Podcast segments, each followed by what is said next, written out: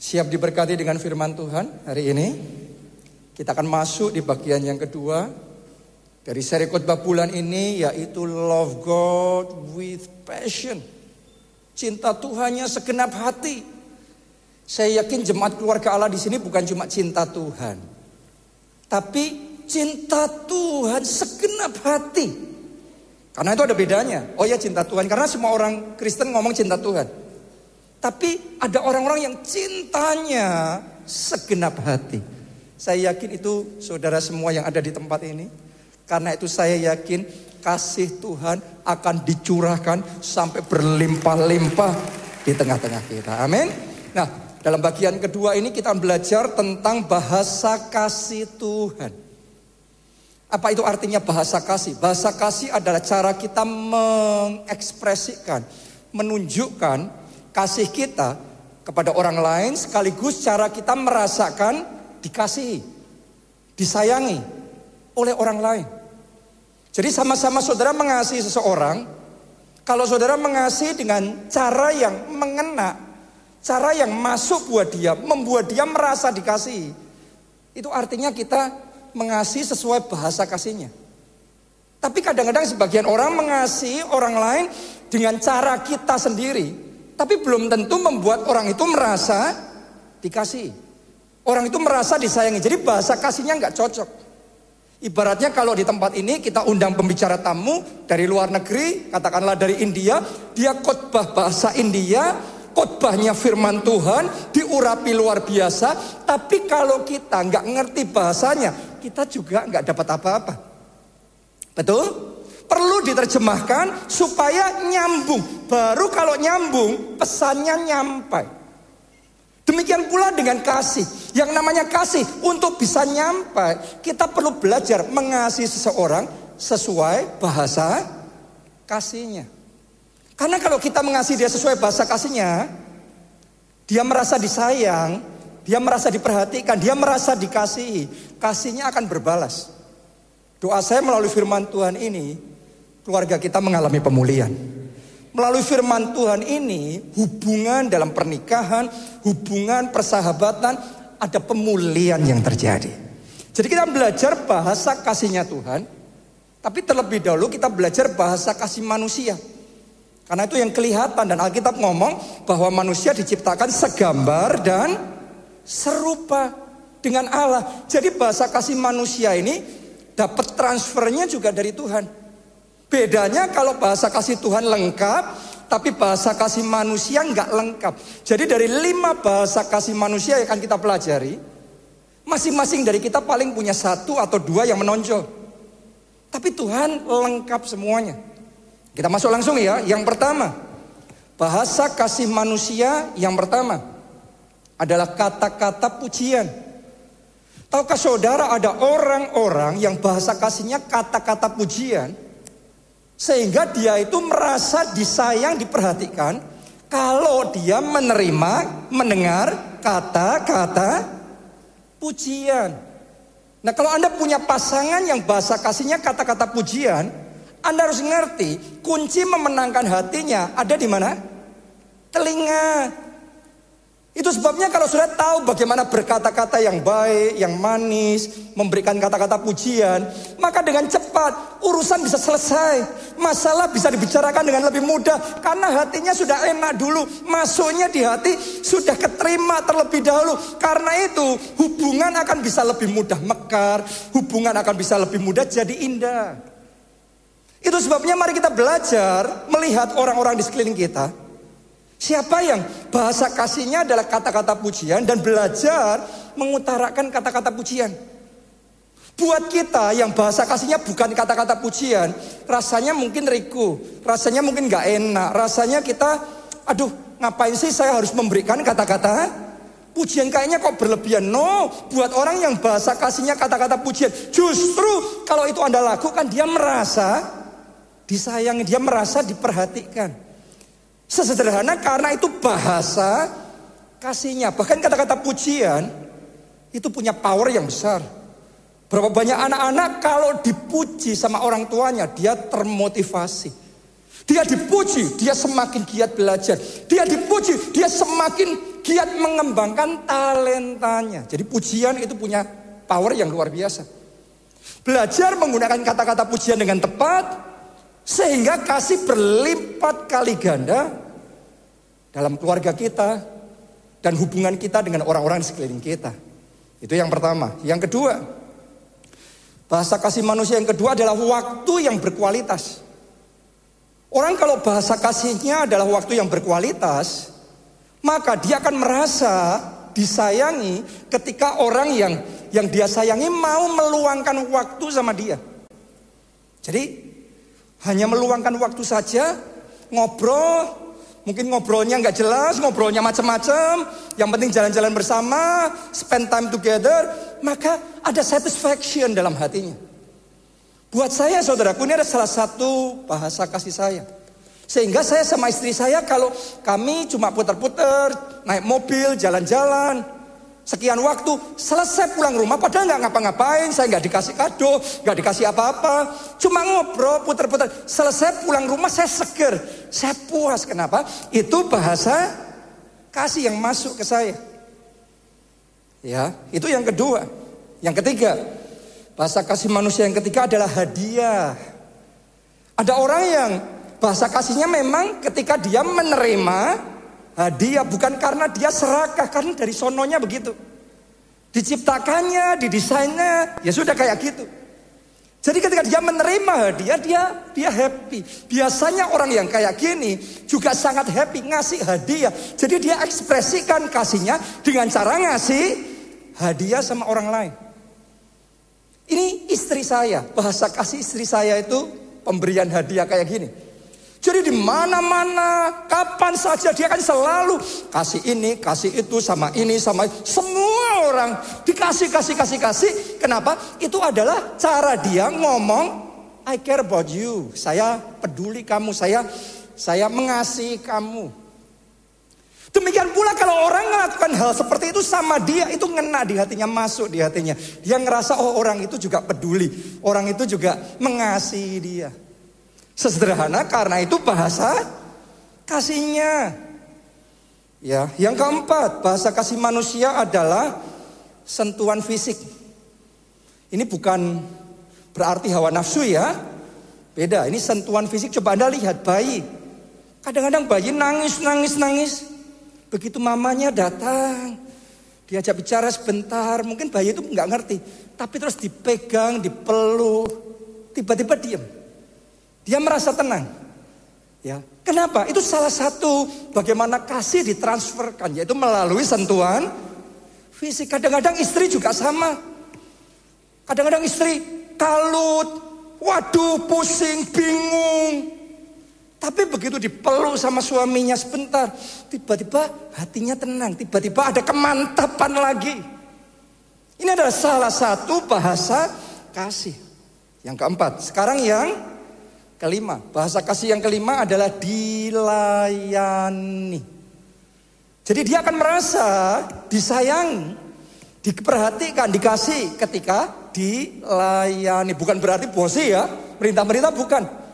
Tapi memang dia buat orang yang seperti ini bahasa kasihnya dilayani, ya lebih dari kata-kata pujian. Yang penting action nyata.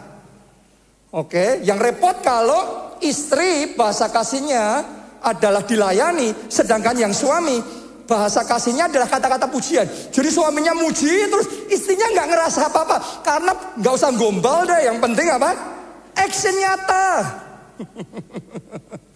Ya, jadi orang itu punya bahasa kasih sendiri-sendiri. Mari kita belajar ngerti. Pasangan kita, orang tua kita, anak-anak kita, teman kita di kantor, teman kita di gereja, di kelompok sel, apa bahasa kasih mereka? Dan belajarlah mengasihi mereka sesuai dengan bahasa kasihnya. Jadi sementara kita belajar tentang bahasa kasih ini, ini bukan Terus kita nuntut orang lain mengasihi kita sesuai dengan yang kita mau. Kalau seperti itu nanti jadinya berantakan. Tapi mari kita belajar bahasa kasih ini supaya kita bisa mengasihi orang dengan cara yang tepat, masuk di hatinya, keterima di hatinya. Dan dengan cara seperti itu, pemulihan hubungan bisa terjadi. Persahabatan, pernikahan, keluarga, pertemanan, juga hubungan di dalam gereja, dalam kelompok sel, hubungan dengan sesama kita bisa jadi mekar, bisa jadi indah, dan nama Tuhan dipermuliakan. Ini adalah salah satu cara kita love people with passion. Hukum terutama yang kedua, mengasihi sesama dengan segenap hati, mengasihi sesama seperti dirimu sendiri. Nah, itu sekilas tadi opening dari khotbah ini yaitu hubungan, yaitu lima bahasa kasih manusia. Sekarang kita masuk ke bagian sesungguhnya dari khotbah ini. Ya, lima bahasa kasih Tuhan. Oke, sudah siap? Siapa di sini yang mau cinta Tuhan sesuai dengan bahasa kasihnya Tuhan. Boleh lambaikan tangan saudara. Oke kita kasih tepuk tangannya boleh yang paling meriah buat Tuhan kita. Yang pertama kita mulai. Kalau tadi sama manusia salah satu bahasa kasihnya adalah sentuhan fisik. Kalau sama Tuhan bukan sentuhan fisik. Tapi sentuhan roh. Kenapa? Karena Allah adalah roh. Kita ngomong kalau menyembah maka kita harus menyembah dalam roh. Kalau kita berdoa, berdoa dalam roh. Kalau kita baca Alkitab, baca Alkitab dalam roh. Kalau beribadah, beribadah dalam roh apa artinya? Sama-sama kita menyembah. Ada yang menyembahnya cuma kata-kata secara jasmani, terjadinya secara jasmani, tapi ada yang tahu menyembah dalam roh. Itu beda. Sama-sama berdoa, sama-sama beribadah seperti ini, ada yang cuma secara jasmani saja kita beribadah. Anda mendengarkan khotbah seperti ini, sebagian mendengarkan khotbah ini hanya dengan telinga jasmani saja. Tapi ada orang-orang yang ngerti sementara kita mendengar khotbah dengan telinga jasmani, dalam hati kita kita konek sama Roh Kudus. Dan ketika kita konek sama Roh Kudus, Roh Kudus bekerja akan mengurapi kata-kata tertentu kalimat-kalimat tertentu dalam khotbah ini sehingga orang lain cuma dengarnya khotbah tapi saudara dapatnya rema. Itu bedanya antara beribadah mendengarkan firman Tuhan dalam roh dan secara jasmani saja. Beda. Saya berdoa dalam ibadah ini, dalam khotbah ini, Anda bukan cuma dapat khotbah, tapi Anda terima rema dari Roh Kudus karena rema itu yang mendatangkan kuasa Allah bekerja. Kalau kuasa Allah bekerja, sesuatu terjadi. Saya berdoa kesembuhan terjadi. Saya berdoa mujizat terjadi. Saya berdoa kemenangan terjadi. Boleh katakan amin. Kita kasih tepuk tangannya yang paling meriah buat Tuhan kita. Ada bedanya Anda waktu saudara di rumah baca Alkitab. Sebagian orang ngertinya cuma baca Alkitab secara jasmani, alfabetnya saja, huruf-hurufnya aja. Tapi sebagian orang ketika baca Alkitab secara jasmani, di saat yang sama dalam rohnya connect sama Holy Spirit. Connect sama roh kudus. Dan bicara sama roh, roh kudus. Bicara sesuatu, roh kudus singkapkan sesuatu. Dan di situ roh kudus bekerja. Tiba-tiba Tuhan taruh hikmat sama kita. Tiba-tiba Tuhan bicara sesuatu. Tiba-tiba ada ayat-ayat tertentu yang dia urapi bicara kuat sekali. Dan kita tangkap, kita lakukan itu. Dan terobosan terjadi. Saya nubuatkan akan ada orang-orang di tempat ini. Sebelum tahun ini selesai. Mujizat pembalikan dalam pekerjaan dan keuangan saudara. Sudah terjadi. Sebelum akhir tahun ini selesai, Anda sudah bersaksi. Amin. Jadi sesuai iman. Jadi sesuai iman. Jadi sementara saya khotbah seperti ini Anda harus ngerti. Saya khotbah secara jasmani, tapi dalam spirit saya, saya terus menerus connect sama Roh Kudus. Jadi ini dua hal yang jalan bersama-sama. Karena kita ada manusia jasmani, kita ada manusia rohani. Dan bahasa kasihnya Tuhan kita koneknya dalam roh. Nah, kita mau akan datang penyembah yang benar, yang menyembah dalam roh. Kenapa? Ada penyembah yang belum benar, belum tepat, karena menyembahnya secara jasmani saja. Tapi ada yang ngerti menyembah dalam roh. Jadi belajar menyembah dalam cara yang ngena di hati Tuhan. Berhubungan sama Tuhan dalam cara yang masuk sama Tuhan. Yaitu dalam roh. Itu yang pertama. Bahasa kasih Tuhan yang kedua. Yang kedua ya, kalau tadi yang manusia adalah hadiah. Tapi kalau Tuhan yang kedua adalah persembahan. Apakah Anda percaya persembahan saudara akan menyenangkan hati Tuhan? Yes. Amin. Kalau kita ngerti bagaimana membawa persembahan yang ngena di hati Tuhan. Kenapa saya ngomong itu? Karena ada persembahan yang tidak kena di hati Tuhan. Jadi ya saudara harus tahu loh, kita sama Tuhan itu bawa persembahan. Kita sama Tuhan itu tidak nyumbang. Sebagian orang memasukkan persembahan seperti seolah-olah nyumbang Tuhan. Sorry, Tuhan nggak butuh sumbangan kita. Ya kita nggak nyumbang Tuhan, kita membawa persembahan. Dan kalau sudah bawa persembahan sama Tuhan, Anda harus mengerti hatinya Tuhan gimana persembahan kita bisa diterima sama Tuhan. Anda harus mengerti ketika ibadah seperti berlangsung, kita setiap minggu ke gereja, persembahan dijalankan dan kita memberikan persembahan. Sementara persembahan diberikan, Anda harus mengerti, ada persembahan yang diterima, tapi ada persembahan yang tidak diterima Tuhan. Sebagian orang kaget mendengar kayak gini, karena sebagian berpikir saya ngasih persembahan aja harusnya sudah bagus. Sorry saudaraku, Tuhan tidak membutuhkan persembahan kita. Kita butuh menyenangkan hati Tuhan. Mari kita baca Alkitab dalam Kejadian 4 ayat 3 sampai 5. Setelah beberapa waktu lamanya, maka Kain mempersembahkan sebagian dari hasil tanah itu kepada Tuhan sebagai korban persembahan. Habel juga mempersembahkan korban persembahan dari anak sulung kambing dombanya, yakni lemak-lemaknya. Perhatikan kalimat berikutnya. Maka Tuhan mengindahkan Habel dan korban persembahannya itu. Saya berdoa mulai hari ini dalam nama Yesus setiap korban saudara, setiap persembahan Anda diindahkan oleh Tuhan. Amin. Lanjutkan. Ayat 5. Tetapi Kain dan korban persembahannya. Sorry saudaraku. Ya, Kain sudah ngasih persembahan itu nggak langsung baik, nggak langsung diterima Tuhan.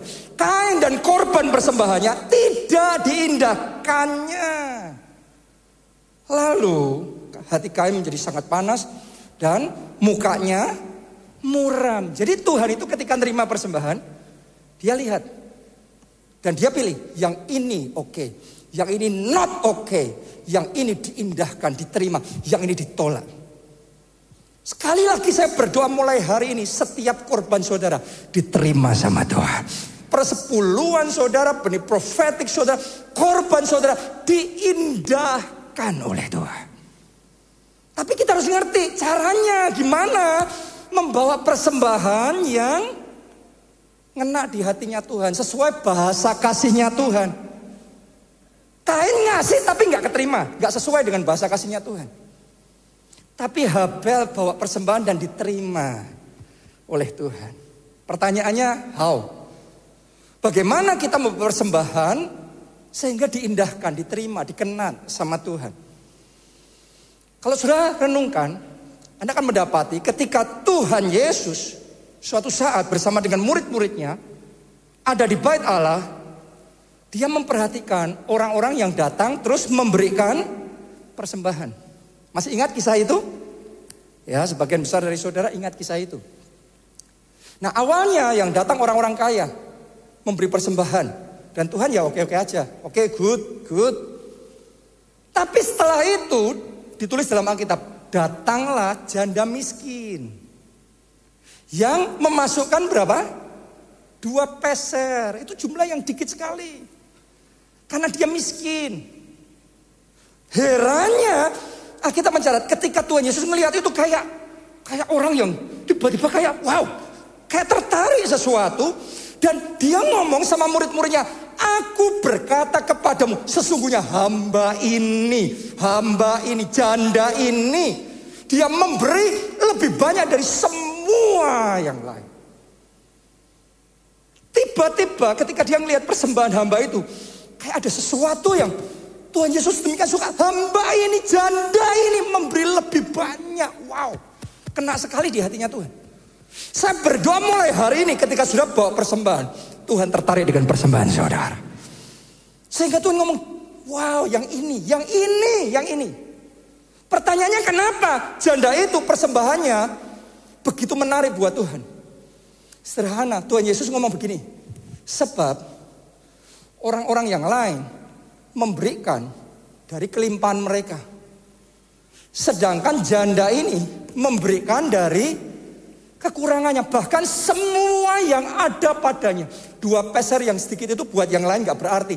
Tapi buat janda ini itu segalanya. Jadi yang dilihat Tuhan Yesus bukan nominalnya. Kalau nominalnya gak ada apa-apanya. Tapi pengorbanan janda ini itu yang masuk menggetarkan hati Tuhan. Saya berdoa mulai hari ini persembahan sudah menggetarkan hati Tuhan. Persembahan Anda bisa dirasakan. Dan itu ditentukan dengan pengorbanan kita. Satu juta buat saudara mungkin besar. Tapi buat orang di samping saudara mungkin satu juta itu nggak ada apa-apanya. Jadi kemampuan setiap orang beda-beda. Ketika Tuhan melihat orang yang memberikan persembahan dari kelimpahan ya biasa aja. Buat kenapa? Buat orang itu ya nggak kerasa ngasih itu nggak kerasa. Tapi buat janda ini dua peser itu everything. Baru saja Pak baca cerita sama saya, ada jemaat kita di sini yang baru aja memberikan kesaksian. Selama sekian tahun hidupnya dipelihara Tuhan luar biasa diberkati.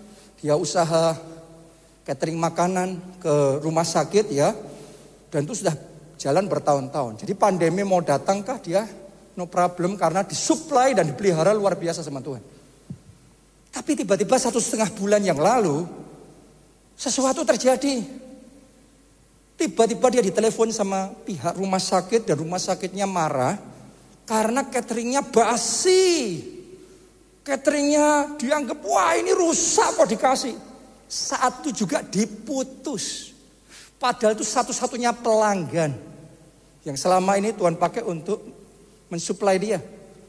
Nah Anda bayangkan, tiba-tiba diputus begitu saja, kelabaanlah dia. Waduh gimana? Ya, kondisi seperti sekarang mau cari pekerjaan apa lagi? Dan itu membuat dia sangat bergumul. Sangat bergumul sekali. Di tengah dia berdoa sama Tuhan berseru-seru tiba-tiba Tuhan ingatkan. Ayo balik lagi ibadah onsite. Karena dia sudah lama nggak pernah ibadah onsite. Ya Tuhan mulai ingatkan kembali ibadah onsite. Setelah dia ibadah satu dua minggu yang lalu, tiba-tiba saat ibadah Roh Kudus bicara sama dia. Ini Roh Kudus bicara. Kalau anda nggak pernah connect sama Roh Kudus, anda nggak akan pernah ngomong Roh Kudus bicara, Roh Kudus bicara. Kenapa? Karena cuma secara jasmani. Kalau secara jasmani yang bicara bukan Roh Kudus, pendetanya yang khotbah. Tapi kalau anda connect sama Roh Kudus, Roh Kudus bisa bicara sama saudara. Boleh katakan amin saudara. Dan dia merasa Roh Kudus bicara, semua yang ada padamu berikan. Anda tahu nggak? Dia buat makan aja sudah susah. Untuk makan anak-anaknya jual tabung gas. Sisa uang terakhirnya 15 ribu rupiah. Buat Anda yang lain mungkin 15 ribu rupiah itu nggak ada apa-apanya. Tapi buat ibu ini 15 ribu rupiah itu everything. Itu untuk dia makan sama anaknya. Tapi roh kudus bilang kayak gitu. Terus gimana? Dengan segenap hatinya. Dia persembahkan 15 ribu itu. Sudah tahu nggak apa yang terjadi? Hari Minggu itu. Dia pulang ibadah. Hari Minggu itu juga malam. Tiba-tiba rumah sakit telepon dia. Mulai besok catering jalan lagi. Dia kaget maksudnya besok. Besok Senin. Iya Senin. Loh ini sudah malam. Besok Senin. Iya Senin disuruh jalan lagi. Terus harganya nggak sama, dinaikkan. Jadi dia malah diberkati lebih. Saya yakin waktu dia ngasih 15 ribunya yang terakhir. Itu sama seperti Tuhan Yesus melihat janda yang miskin tadi itu. Tuhan Yesus melihat persembahan ibu ini. Tuhan ngomong yang ini. Yang ini doa saya seperti itulah korban saudara buat Tuhan. Tuhan akan berkenan. Tuhan suka dengan persembahan kita dan korban kita diindahkan sama Tuhan. Karena kalau korban kita diindahkan ngena di hati Tuhan, Anda jangan tanya deh, Anda siap-siap aja deh. Kalau hati Tuhan sudah tersentuh, satu Tuhan ngasih perintah saja, blessing akan datang dalam hidupmu. Dan itu akan membawa perubahan yang signifikan dalam hidup saudara. Mari saya nubuatkan di dalam nama Yesus. Selama masa pandemi ini, Keberangkutan terjadi di mana-mana, kemunduran dan kelesuan terjadi di mana-mana. Tapi buat anak-anak Tuhan yang tahu menyenangkan hati Tuhan. Saya deklarasikan di dalam nama Yesus blessings like never before. Berkat seperti yang belum pernah Anda alami sebelumnya. Tercurah dalam hidup saudara. Orang lain boleh kekeringan, tapi Anda akan dihujani dengan berkat Tuhan sampai basah kuyup dan Anda akan bersaksi.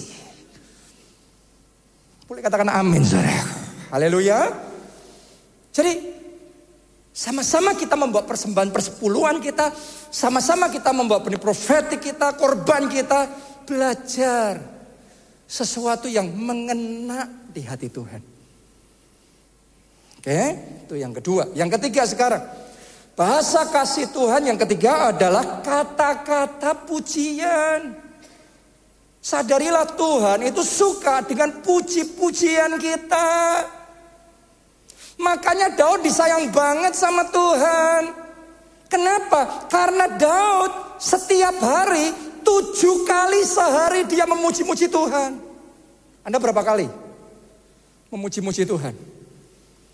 Jadi Tuhan kalau sama Daud Sebentar-sebentar Daud ngomong, wah Tuhan itu baik, Tuhan luar biasa, wah kuasanya dahsyat, wah Tuhan itu pembelaku. Tuhan itu terus dipuji-puji. Ada pas sedikit Daud nyanyi, ada pas sedikit Daud ngomong, wah hebat Tuhan, ajaib kasihmu, manis jalan sama Tuhan. Jadi kalau Tuhan sama Daud, dia bisa melihat pujiannya banyak sekali. Dan Tuhan suka. Yang kayak gitu. Sebagian orang yang lain, kalau Tuhan sama mereka, sepi puji-pujiannya. Daud tujuh kali sehari. Mereka paling banter sekali seminggu waktu di gereja, itu pun disuruh WL-nya. Yang satu rame, yang satu melimpah, semarak, menarik, banyak. Yang satu sepi, kering, kerontang. Lain saudaraku. Lihat Tuhan itu suka dengan puji-pujian umatnya. Mulai hari ini doa saya hidupmu melimpah dengan puji-pujian. Bahkan ucapan syukur yang menyenangkan hati Tuhan. Jadi Daud itu dalam personal life-nya, hidup pribadinya. Dia pemuji, dia suka memuji. Bahkan sebagai raja dia mobilisasi. Sehingga bukan cuma dia tujuh kali sehari. Tetapi sebagai satu kesatuan bangsa, mereka itu selalu menaikkan ukupan yang menyenangkan hati Tuhan 24 jam sehari. Dan itu tiap hari. Itu yang dinamakan pondok Daud. Nggak ada raja yang lain mikirin gitu. Di zaman raja yang lain sepi puji-pujian. Tapi di zamannya Daud, wah bukan cuma Daud sendiri tujuh kali sehari. Tapi tiap hari 24 jam sehari, tujuh hari seminggu. Terus Daud mobilisasi. Sebanyak mungkin orang, ayo podo Daud, podo Daud. Ayo pujian menyembah, pujian menyembah. Di zaman Daud, Tuhan sangat disukakan. Itu sebabnya di zaman Daud, bangsa Israel diangkat Tuhan dalam puncak kejayaan, puncak kemuliaan yang tidak pernah dialami di zaman lain baru dialami lagi di zaman Hizkia ketika Hizkia melakukan yang tepat seperti yang dilakukan Daud. Kenapa? Intinya bukan Daudnya atau Hizkianya. Intinya Tuhan suka dengan puji-pujian. Jadi saudara pilih kering puji-pujian atau melimpah puji-pujian untuk Tuhan. Setiap hari. Karena itu bicara setiap hari. Sebagian orang bukan melimpah pujian tapi melimpah sungut-sungut, protes, gosip, Oh saya berdoa lidah kita semuanya dikuduskan, diurapi mulai hari ini lidah ini dipakai untuk memuji, untuk menyenangkan dan memuliakan Tuhan. Tepuk tangannya yang meriah buat Tuhan kita. Jadi Tuhan itu disukakan dengan puji-pujian. Dan saya punya berita baik buat kita semua, tadi sudah diumumkan juga. Mulai besok Selasa, Pondok Daud onsite dimulai kembali. Wow, ini luar biasa saudaraku. Jadi di zaman perjanjian lama tuh ada tabernakel Musa, ada pondok Daud, ada bait suci Salomo. Tapi yang Tuhan ngomong akan dibangun kembali di akhir zaman, itu pondok Daud. Pada pondok Daud tuh kemah yang sederhana. Lebih megah bait suci Salomo. Tapi yang dipikirkan Tuhan adalah pondok Daud. Karena itu yang paling dikangenin sama Tuhan tuh yang kayak gitu. Makanya selama satu setengah tahun pondok Daud onsite ditutup ini. Ini waktunya dibangun kembali. Dan doa saya, Anda orang yang paling respon di garis terdepan untuk membangun pondok Daud, menaikkan puji-pujian yang menyenangkan hati Tuhan. Karena orang respon sama tidak Tuhan tuh ngelihat hati. Beda nanti jadinya. Beda. Hidupmu sepi puji-pujian sama rame puji-pujian buat Tuhan beda. Belajar hidup sama Tuhan tuh yang menyenangkan, ngena di hati Tuhan. Bukan cuma ngena di hati kita, saya maunya gini.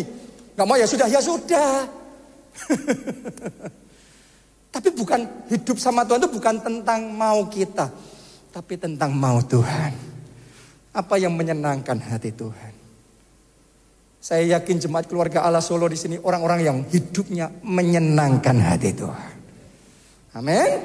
Yang keempat, bahasa kasih Tuhan yang keempat adalah melayani.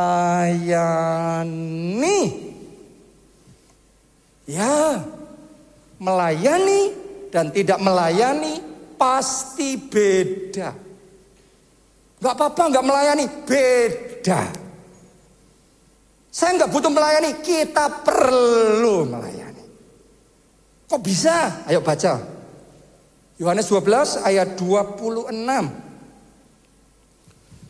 Ini yang ngomong Tuhan Yesus sendiri. Jadi bukan terserah saya apa terserah Anda. Ini terserah Yesus. Tuhan kita. Dia yang ngomong begini.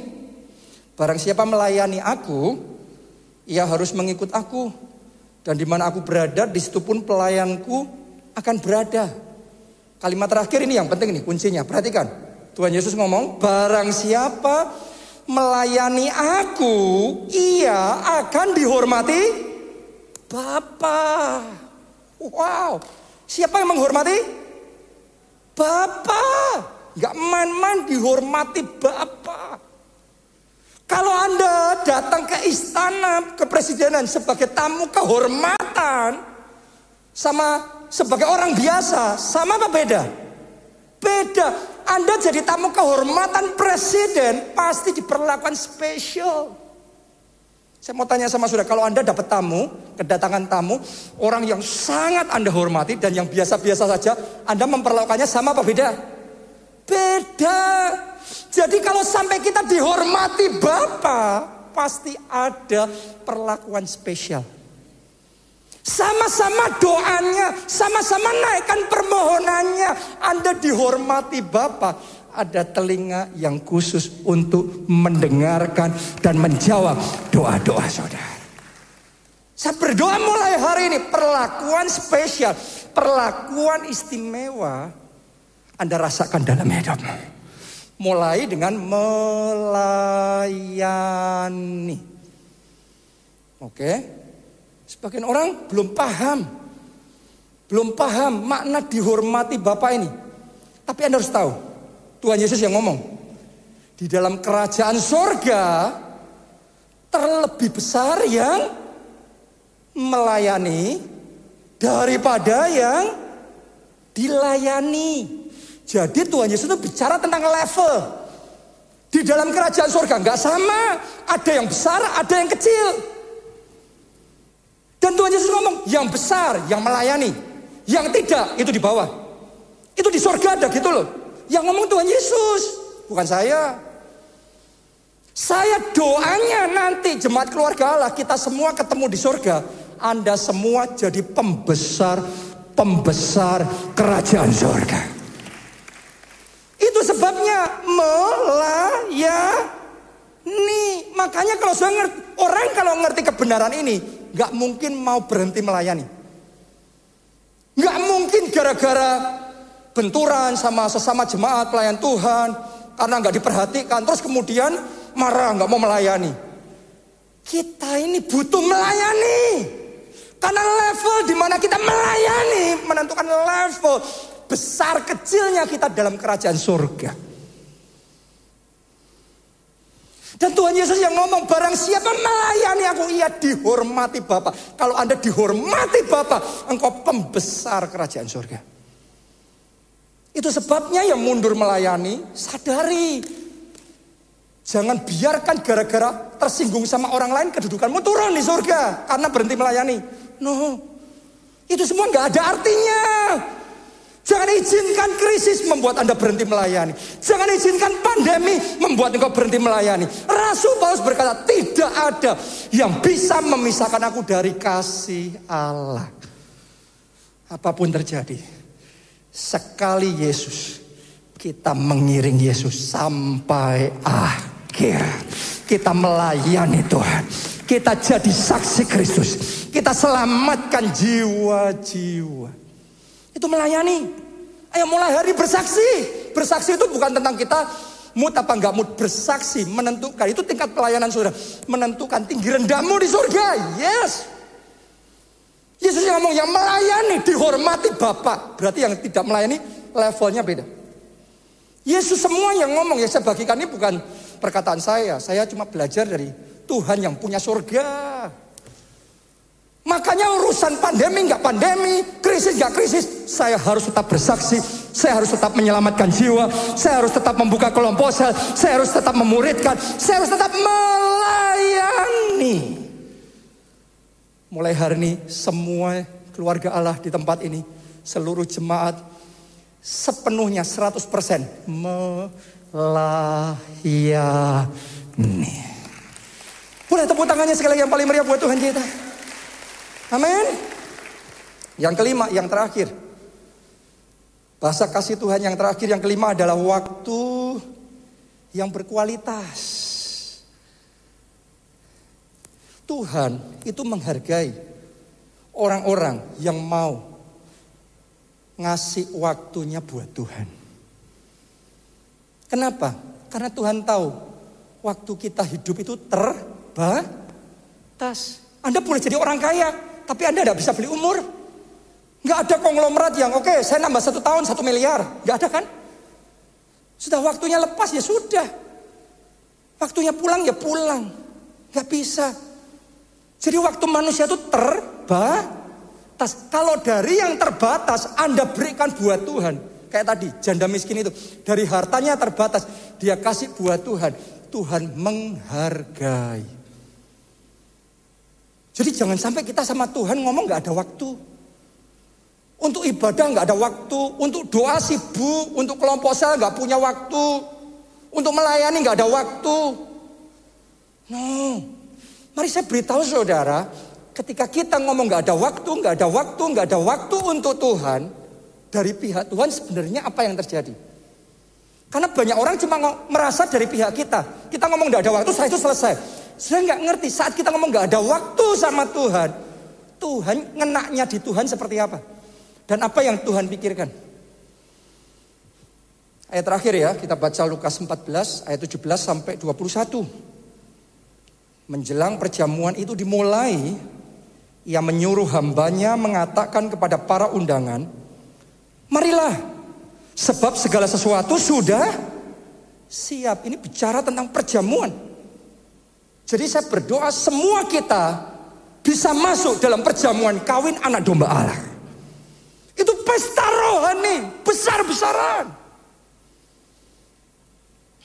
Ayat 18. Lihat saudaraku, lihat orang-orang yang diajak, karena kita semua diajak. Tapi lihat responnya beda-beda. Lihat responnya mereka ini. Tetapi mereka bersama-sama meminta maaf. Yang pertama berkata kepadanya, aku telah membeli ladang dan aku harus pergi melihatnya, aku minta dimaafkan. Yang lain berkata, aku telah membeli lima pasang lembu kebiri dan aku harus pergi mencobanya. Aku minta dimaafkan. Yang lain lagi berkata, aku baru kawin dan karena itu aku tidak dapat datang. Macam-macam, pokok intinya nggak bisa. Sopan sih ngomongnya, maaf, maaf, maaf. Tapi intinya nolak. Nggak ada waktu untuk datang. Orang-orang yang ngomong ini, mereka nggak ngerti nyampe nya di tuannya ini seperti apa. Mereka cuma ngomong, nggak ada waktu. Setelah itu sibuk dengan urusan mereka sendiri. Tapi anda harus ngerti, walaupun kita nggak sadar, kita ngomong nggak ada waktu buat Tuhan, kita nggak sadar seperti apa. Tapi hari ini anda harus belajar dari firman Tuhan. Reaksinya Tuhan itu ketika dapat kabar semuanya ngomong nggak ada waktu, dia seperti apa? Ayat 21. Maka kembalilah hamba itu dan menyampaikan semuanya itu kepada tuannya. Lalu murkalah tuan rumah itu dan berkata kepadanya, Pergilah dengan segera ke segala jalan dan lorong kota dan bawalah kemari orang-orang miskin dan orang-orang cacat dan orang-orang buta dan orang-orang lumpuh. Sampai di situ. Jadi ditulis, lalu murkalah Tuhan itu. Sampai di satu titik, oke ini orang ngomong gak ada waktu semuanya. Ya sudah, orang-orang yang dikasih kesempatan tapi ngomong sorry gak ada waktu buat Tuhan. Sampai di satu titik, Tuhan pilih yang lain. Tuhan kasih kesempatan itu sama yang lain. Yang awalnya kayaknya belum diundang, tapi dikasih. Saya berdoa, semua yang sudah direncanakan Tuhan dalam hidupmu, semuanya 100% engkau bisa alami. 100% engkau bisa terima. Amin. Jangan pernah ngomong sama Tuhan gak ada waktu. Kalau sama Tuhan harus ada waktu. Anda kalau sudah penuh jadwalnya, terus tiba-tiba presiden datang. Saya tanya, Anda buat waktu apa tidak? Itu jadwal Anda cancel semua, Anda kasih waktu buat presiden. Kenapa? Anda menghormati. Jauh lebih dari itu buat raja di atas segala raja. Tuhan di atas segala Tuhan. Allah di atas segala Allah. Buat Tuhan kita harus punya waktu. Kalau nggak ada waktu, kita buat waktu untuk Tuhan. Dan waktu yang terbaik untuk Tuhan. Maka Anda akan melihat apa yang sudah lakukan itu masuk di hatinya Tuhan. Itu akan dihargai sama Tuhan. Dan dalam hidupmu, anda akan melihat kelimpahan kasih Tuhan yang ajaib, yang manis. Itu nyata dalam hidup saudara. Amin. Jadi mulai hari ini ngomong sama Tuhan, Tuhan kalau untuk Tuhan ada waktu. Untuk berdoa ada waktu. Untuk pondok Daud ada waktu. Untuk melayani ada waktu. Untuk kelompok sel ada waktu. Untuk ibadah ada waktu waktu karena itu untuk Tuhan. Mari kita bangkit berdiri. Selidiki aku. Selidiki aku. Lihat hatiku. Lihat hati. Apakah ku sungguh mengasihi Yesus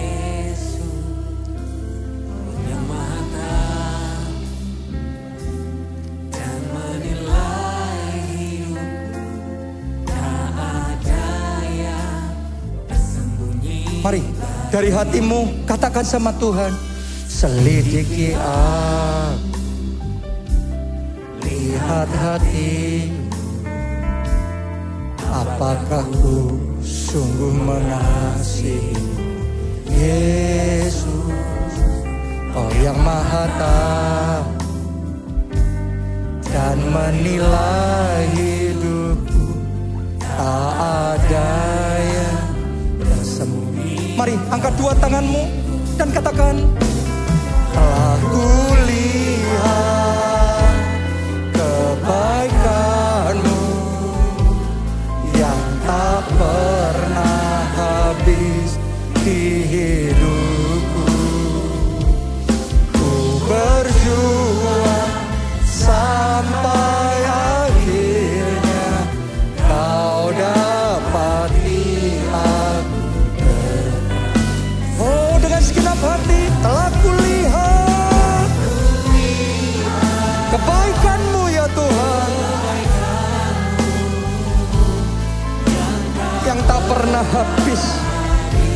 putus-putusnya.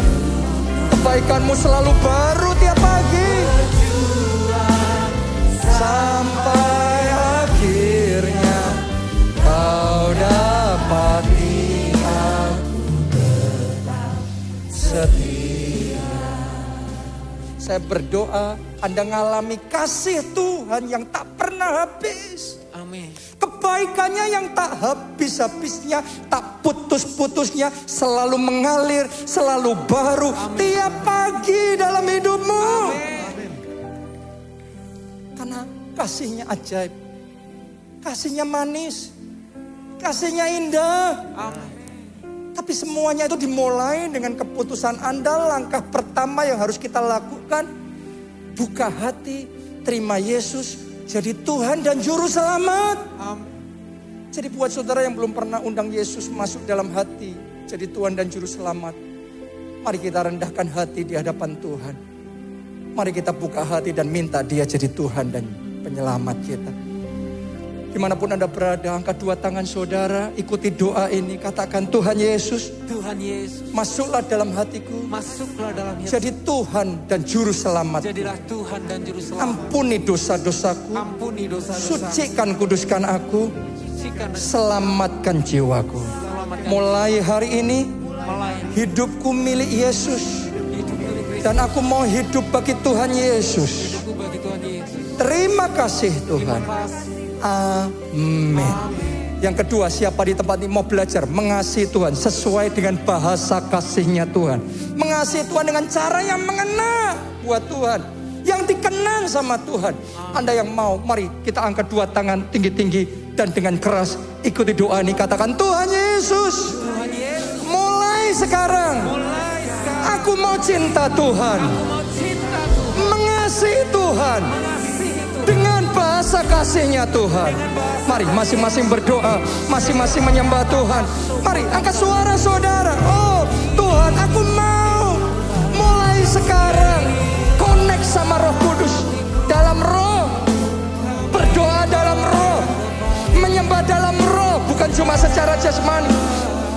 juga dalam roh. Oh rala pasya, rala pakasya. Doa saudara, doa. Tuhan ajari aku seperti Habel yang tahu membawa persembahan yang diindahkan Tuhan. Seperti janda miskin itu yang memberi persembahan yang dikenal, yang disukai sama Tuhan. Ajari aku Tuhan. Ajari Tuhan supaya aku jadi pemuji, pemuji dan penyembah yang menyenangkan hati Tuhan. Seperti Daud tujuh kali sehari Daud memuji-muji Tuhan. Kami juga mau belajar Tuhan bangun pondok Daud, bangun pondok Daud. Mari saudara semuanya doa, doa, doa. Nyatakan komitmenmu. Aku mau melayani Tuhan. Aku mau melayani. Aku mau melayani, aku mau melayani. Pakai hidupku, pakai waktuku, pakai tenagaku untuk melayani. Aku juga mau berikan waktu, persembahkan waktu. Waktu yang terbaik. Buat Tuhan ada waktu. Buat Tuhan bisa. Bisa. Bisa. Mari bersama-sama katakan. Telah kulihat kebaikanmu yang tak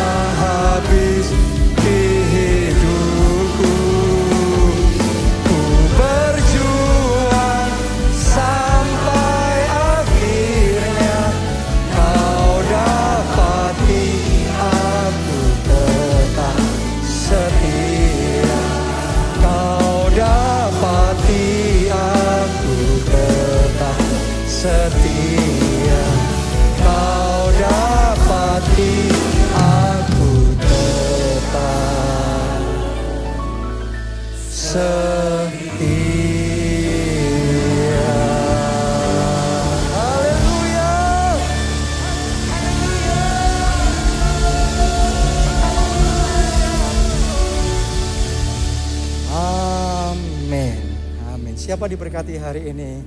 Kita lambaikan tangan, kita kasih tepuk tangannya pula yang paling meriah buat Tuhan kita. Buat saudara yang rindu didukung doa, saudara bisa kirimkan permohonan doa saudara ke saya melalui JSM, Jonathan Setiawan Ministries, baik itu di Facebook, di TikTok, Instagram, di YouTube. Anda juga bisa temukan berbagai macam konten yang berguna untuk membangun kehidupan rohani saudara, ya, membangun leadership Anda. Bahkan di situ ada tanya jawab juga, Q&A. Anda yang punya pertanyaan kirimkan juga. Saya biasanya buat video untuk jawab berbagai macam pertanyaan di sana. Anda yang punya kesaksian, ngalami pertolongan Tuhan, jangan hanya untuk diri sendiri. Saksikan itu supaya jadi berkat buat orang lain. Itu bagian dari melayani loh. Amin. Amin. Pakai kesaksian saudara untuk mempermuliakan Tuhan. Amin. Karena orang-orang yang melayani dihormati Bapa. Haleluya. Mari angkat dua tangan saudara dan aminkan berkat Tuhan ini. Diberkatilah saudara oleh Tuhan. Amin. Diberkatilah keluarga saudara oleh Tuhan. Amin. Diberkatilah studi dan pekerjaan saudara oleh Tuhan. Diberkatilah kesehatan dan masa depan saudara oleh Tuhan. Amin. Dan diberkatilah pertumbuhan rohani serta pelayanan saudara oleh Tuhan. Dalam anugerah Allah Bapa, cinta kasih Yesus Kristus dan persekutuan dengan Roh Kudus sekarang sampai selama lamanya. Mari bersama-sama katakan, Amin.